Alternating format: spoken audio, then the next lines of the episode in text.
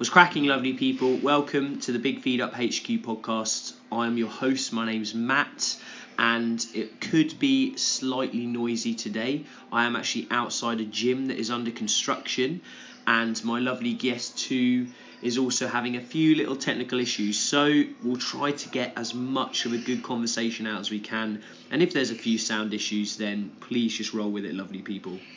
This show is brought to you by 33 Fuel. So these guys produce natural and powerful sports nutrition products, and you can get a discount code in my show notes for your first order. The vegetarian, vegan, gluten free. I use their chia seed gels for some of my running, and their protein powders for a bit of a quick hit and some extra protein during the day. So, without further ado, we're going to continue the foodie theme, and I would love to introduce you to Rachel Muse, who's the founder of Talk, Eat, Laugh and also discreet and delicious. So, Rachel, over to you. Welcome to the show, and let us know a little bit more about yourself.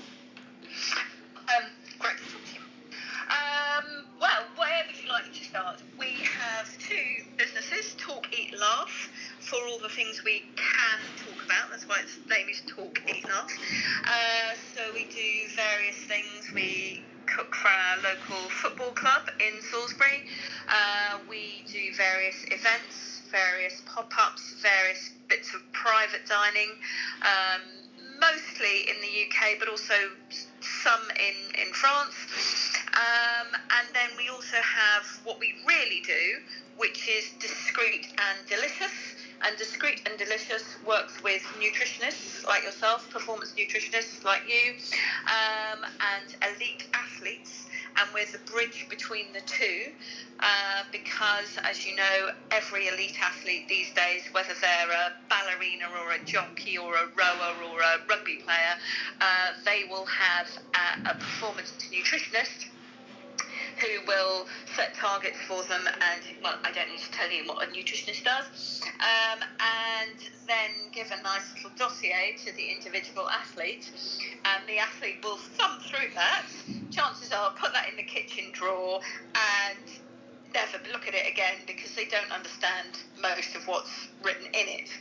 Uh, so what we do as performance chefs is we take that information and work closely with the performance nutritionists and make the nutritionists' guidelines and recommendations into delicious food for an individual athlete and their family.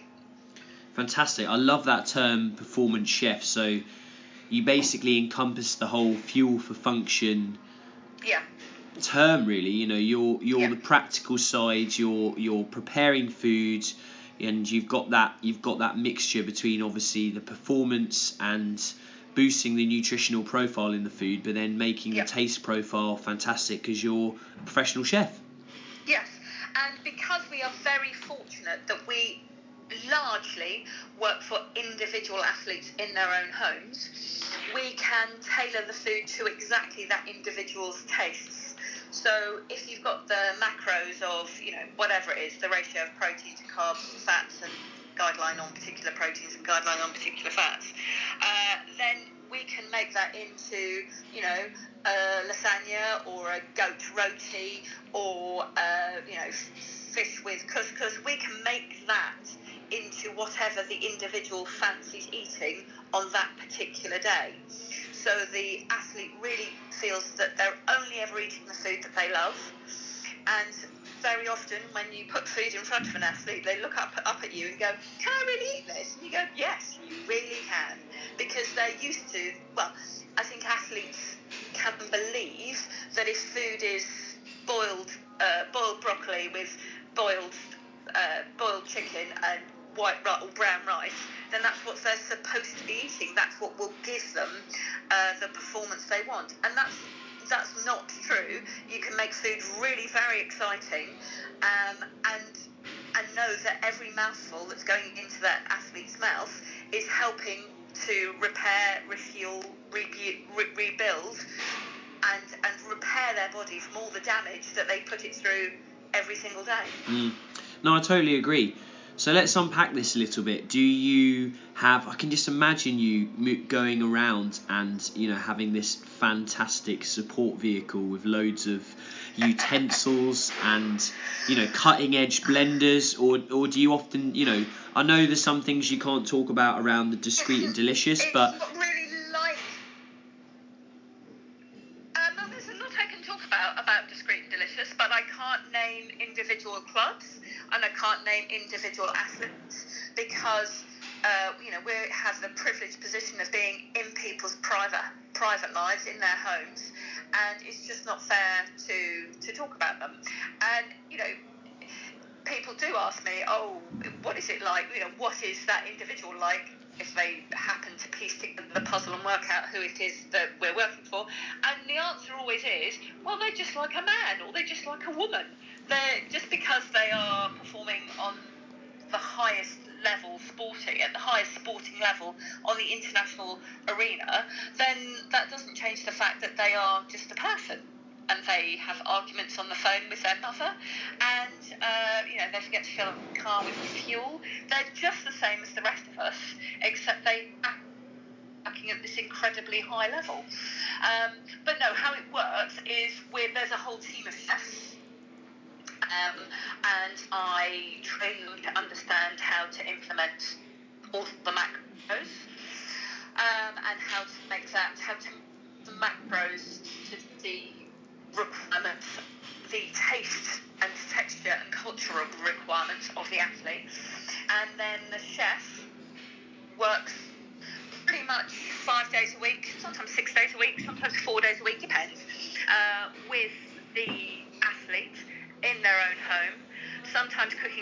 lunch, dinner, sometimes cooking breakfast, dinner, whatever. Whatever the individual athlete and their family need, then that's what we provide.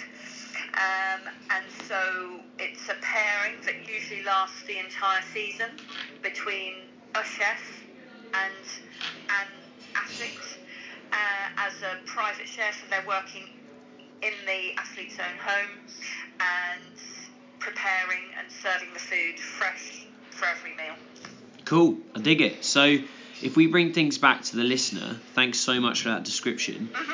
In terms of you know setting your own kitchen, whatever it is, even if it's just a cupboard or a fridge or someone's really trying to maximize the space, you know what what would you say mm-hmm. a cornerstone foods ingredients you know just to have in the home that are fundamental towards some of the nutrient dense meals that, that you create for performance? Uh, that's a very good question. I would say it's really important, but for me, I think food should be fun, food should be a pleasure, food should not be torment, food should not be um, in any way a punishment. Sometimes that means having a small amount of what you want. If you want to eat chocolate brownie, fine, eat chocolate brownie. In fact, eat a very small amount.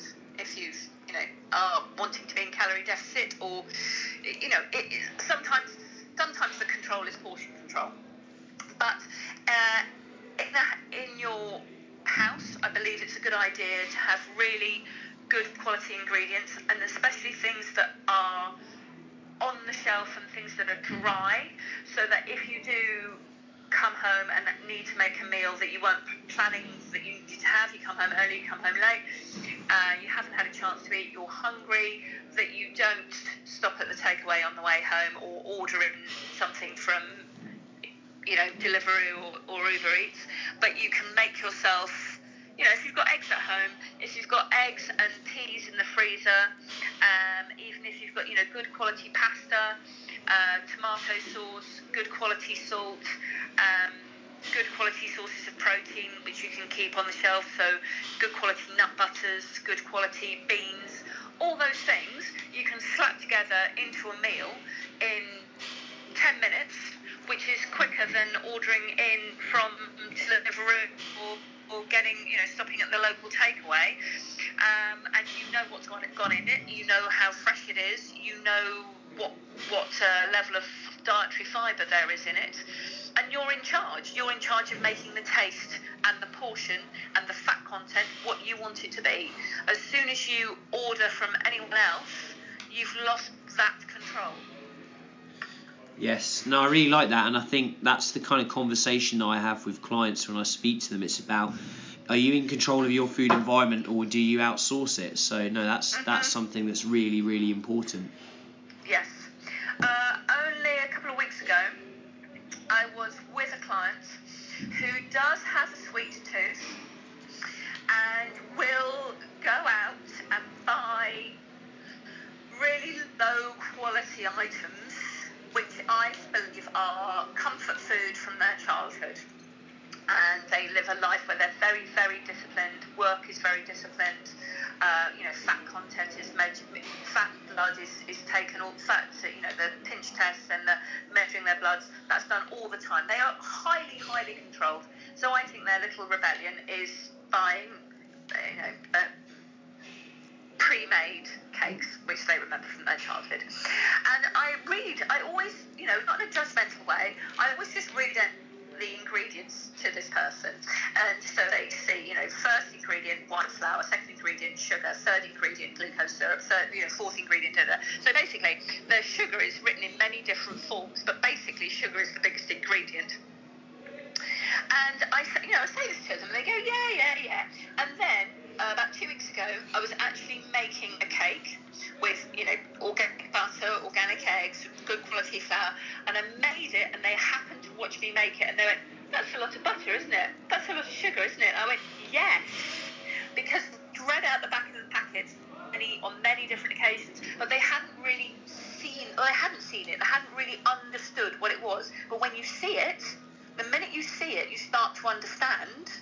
what is in your food.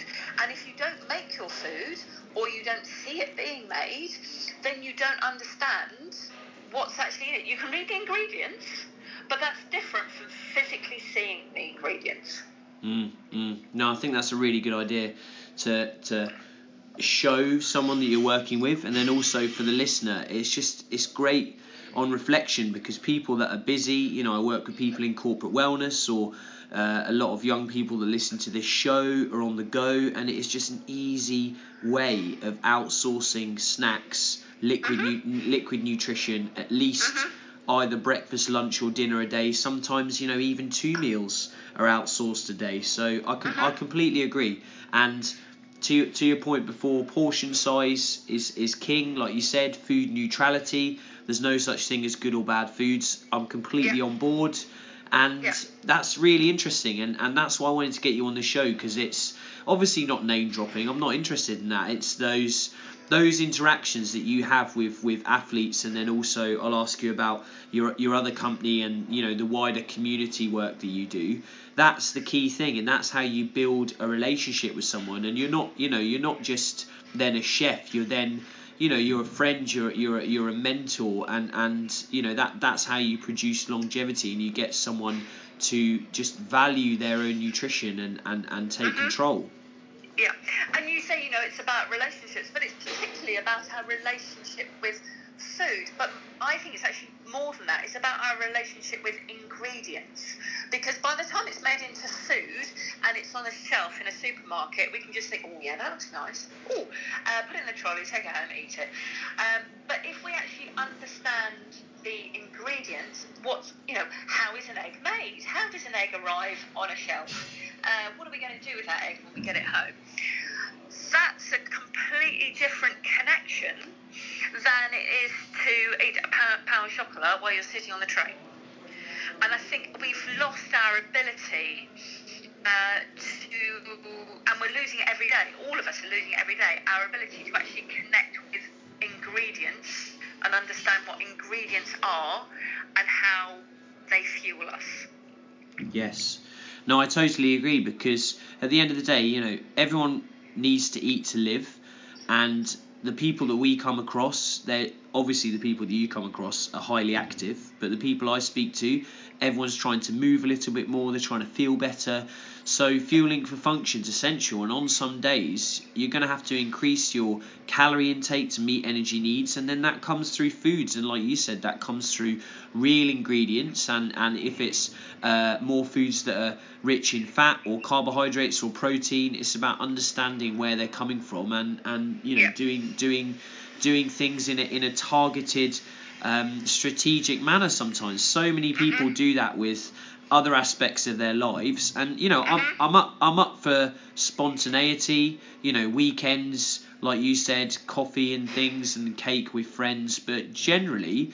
People are, per, you know, they're they're eating, they're performing, they're working, they're training, they're they're competing. So you know, nutrition is a huge part of that.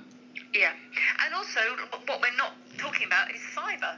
Dietary fibre is so so important for your gut health, for making you feel full. And where is the fibre? The fibre is in the food that hasn't been messed about with in general. I mean, an egg has to be messed about with, and what fibre is there in that? Very little. Milk hasn't been messed about with that much, and what fibre is that in there? Not much. But you know, it's, it's eating salads, it's eating fruit, it's not eating fruit juice, it's eating, it's having fruit, it's having the fibre. And in this world that we live in right now, there are there's so much immediate calorie dense food and it has had all the fibre stripped out of it. And that's a really big, big thing. And that's what we notice when we start with new clients is they're used to um, a diet that's quite high, quite quite calorie dense and quite nutri- quite poor in nutrition and very very poor in fibre. And very quickly, once they start eating salads, vegetables. and you know, we, we start with the simple things. If they only want to eat broccoli covered in tomato ketchup, great. When, there's no argument there. You eat that. If then we can, you know, introduce some more vegetables, all covered in tomato ketchup, fine. You know, it's it's the marginal gains. Yes, Yeah. We've got no judgment about that. It's not like, oh, well, I've salad and you've and you covered it in brown sauce. No, it doesn't matter. As long as you're eating the salad, I'm going to turn a blind eye to everything else. Mm. And It's, and I'll it's still progress. I'd be keen. Yeah, I think progress is key. Marginal gains, you know, good terms, and I'd be keen for you to elaborate on this and and you know give some foodie examples. But for me, I, I'd give a simple one of look. You know, a, a small punnet of raspberries, 125 grams, a banana, uh, you know, 300 grams of, of squash, uh, a serving of oats around 60 grams, and say a serving of lentils around 150 grams. That that equates roughly to uh, you know 40 grams of fibre, and and you and I know reading reading some of the literature that seems to be quite a meaningful amount a day. And I think you know if you're a listener and you're reflecting on this, a couple of pieces of fruit, oats, maybe maybe a, a lentil or a root vegetables in your lunch or tea. It's not unachievable. How, how else do you Yeah. Do you sh- obviously you know you take the decision fatigue away from your clients you make it yourself how do you shoehorn in the the fiber to some some of the new clients or when you need to increase the nutrient density uh, how do you do that in your meals Lots of lots of beans, lots of peas, um, lots of lentils. Um, obviously, you do you start off slowly. You, don't scare the horses. Um, if you can make stew and put some beans in it, great. If they manage to eat the beans, fantastic. And when I talk about beans, I don't mean baked beans. I mean beans, proper beans. Uh, if they like hummus, great, get that into them. If they like hummus that's really got a lot of oil in it um, and a lot of garlic in it, well, that's fine. That's fine for today. Uh, you know, tomorrow we'll make it with a little bit less oil. Uh, and you can, like, over time, you can wean them off things and wean them onto things you want them to have. And that's true for all of us.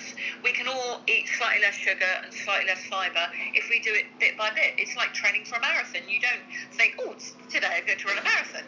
Uh, you train for it. You you work harder and you do a little bit of this and li- improve your, your stamina every day. Same with healthy eating. It doesn't have to be a switch on and off. It can be a slow increment of the things that you want to encourage and slowly dialing down the things you, you don't want to have.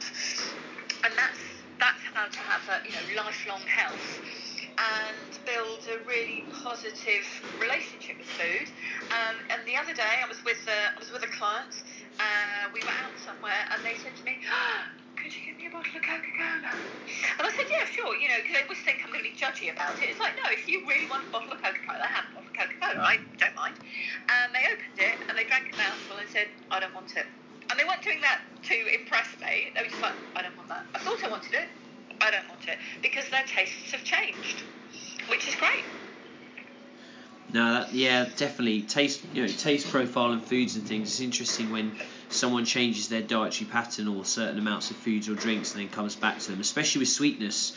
You know, people Mhm. start to taste more sweetness in in in, in fruits. And yeah, going you know going back to milk chocolate or going back to sugary drinks, and it's just it, the palate can't can't take it. Mhm, Yeah, it's yeah. so good. Okay, well I think that if we circle back and and um, I'm conscious of time and I, and I know um, that the background noise and things might be a bit frustrating for people. Can we finish Mhm. on the the talk, eat, laugh, and some of the local work you do, and then Yes. we can we Yeah, can yeah, we can yeah. wrap up, and then I can get you back on hopefully again.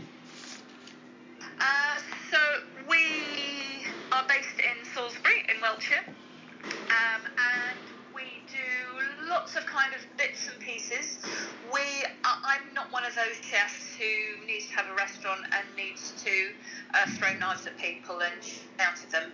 Um, it's not about my ego. For me, food is always about a person or people. It's about giving people the food that will that, that they will enjoy eating and will also nourish them, like nourish their whole lives, nourish them for today, but also uh, bring them pleasure uh, in in the widest sense, not just slamming a huge great piece of chocolate cake in your mouth, but you know really bring pleasure to their lives and keep them happy and healthy as part of that. So. Um, we use our skills in many different ways. Some of that is teaching, some of that is uh, pop up restaurants, some of that is private dining for local clients, uh, some of that is weddings, some of that is, you know, it's you name it. We don't really advertise um, because we get more work than we need Huh. um, which is a lovely position to be in. Uh, people will, you know, go to events and then afterwards ask the host, "Oh yeah, who did your catering?" And they'll say, "Oh, it was Talk Eat Laugh." So it, you know, it's just it, constant, which is great, which is great. But it's not as though we set out our stall and say, "This is what we do." Yeah. People ring us up all the time and go, uh, "Got a bit of an odd request for you." It's like, "Okay, great, yes. What is it?" Uh, and they tell us what it is that they want, and we go, "Oh." Yeah, yeah, that could be good. Uh, and that's all sorts of, you know, education about that, that to me is the thing that I enjoy doing most. It's giving people the confidence to open up the fridge and make a meal, a nutritious meal, out of what they find. And I was brought up to do that. To me, that's the normal life skill, like putting on. I realize everyone has that skill. And so that's the thing I personally get the most joy out of is giving people the lifelong skill of confidence with food. And people always think that if you are a chef or a private chef, um, performance chef, pastry chef, you know, all these titles are things that can be written after my name. Uh, so it all goes well all the time. It's all great. It's all wonderful. It's like you have no idea. It goes wrong all the time. But do I cry? Do I get upset? No. You have the confidence to think, okay, well, it's it's not that. Uh, we can, you know, do this, do that, da da da da da, turn it into something else. Or, oh, I can see this is starting to go wrong. I know why that's going wrong. It's too hot. It's too cold. It's this. It's that. We just need fixing up a bit of corn flour. We'll fix that. And those that that's what for me, real cooking is about. It's not about recipes. Um, it's not about uh, food boxes. It's about um, having the skills, having the confidence to just get on with it. And it won't always go right. It doesn't go right for anyone. It's not you. You know, if it goes wrong, it's not you. It happens to all of us who cook. It's having the confidence to fix it. Um, that's what I like to give people. Yes, Rachel, that was you know refreshing, honest, and this chat has just been full of nutritional knowledge bombs. Thank you so much. For some of your time. So, how can people keep in contact or or you know watch or follow some of the things that you guys do? I'll put information in the show notes, lovely people. But is there anything else you want people to know about now? Um,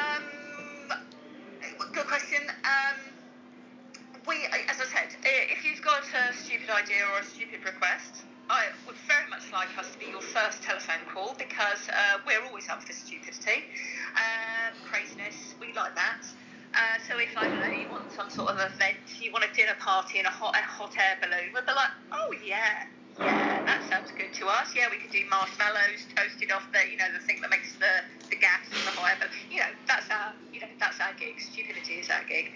Um, Cool. But yes, we're on Instagram as Talk Eat Laugh. Uh, we're on Twitter as Talk Eat Laugh. Um, down at Rachel Muse, Chef Rachel Muse, I think. Um, all those things at Facebook as well. If anyone's still on Facebook, that's Talk Eat Laugh. Um, so yes, do do follow us. Um, send us little comments about what we're cooking. We do post a lot. We're very, active, always cooking, always posting, and it's really nice to get that interaction from people and, and people's questions like, you know, I made a so and so, it's gone wrong. What do you think? That's you know that's what, what we're here to do to yet to share our skills, to use our knowledge to make other people's lives better and healthier. Definitely. And lovely people that you know, that's how Rachel and I connected. She sends me messages over Instagram when I'm cooking. She gives me little tips all the time, which is cool. And um, yeah, look, I'd, I'd, lo- I'd love to get you back on the show. Thank you for your time now, and hopefully, if I get if I get feedback and there's certain areas, or like you said, we want to address some of the kind of weird and wonderful uh, foodie events or catering or things like that, I'd love to have another conversation. Yeah, that'd be great. I'd love that. Fab. Okay, lovely people. Look, Yeah. thank you so much for listening. I'm up over 12,000 listeners on the podcast. It's a hobby, it's absolutely mega. So, thank you so much. Have a great week. We'll speak soon and continue to build food confidence. Get in the kitchen, like Rachel was saying, and get cooking. Have a great week.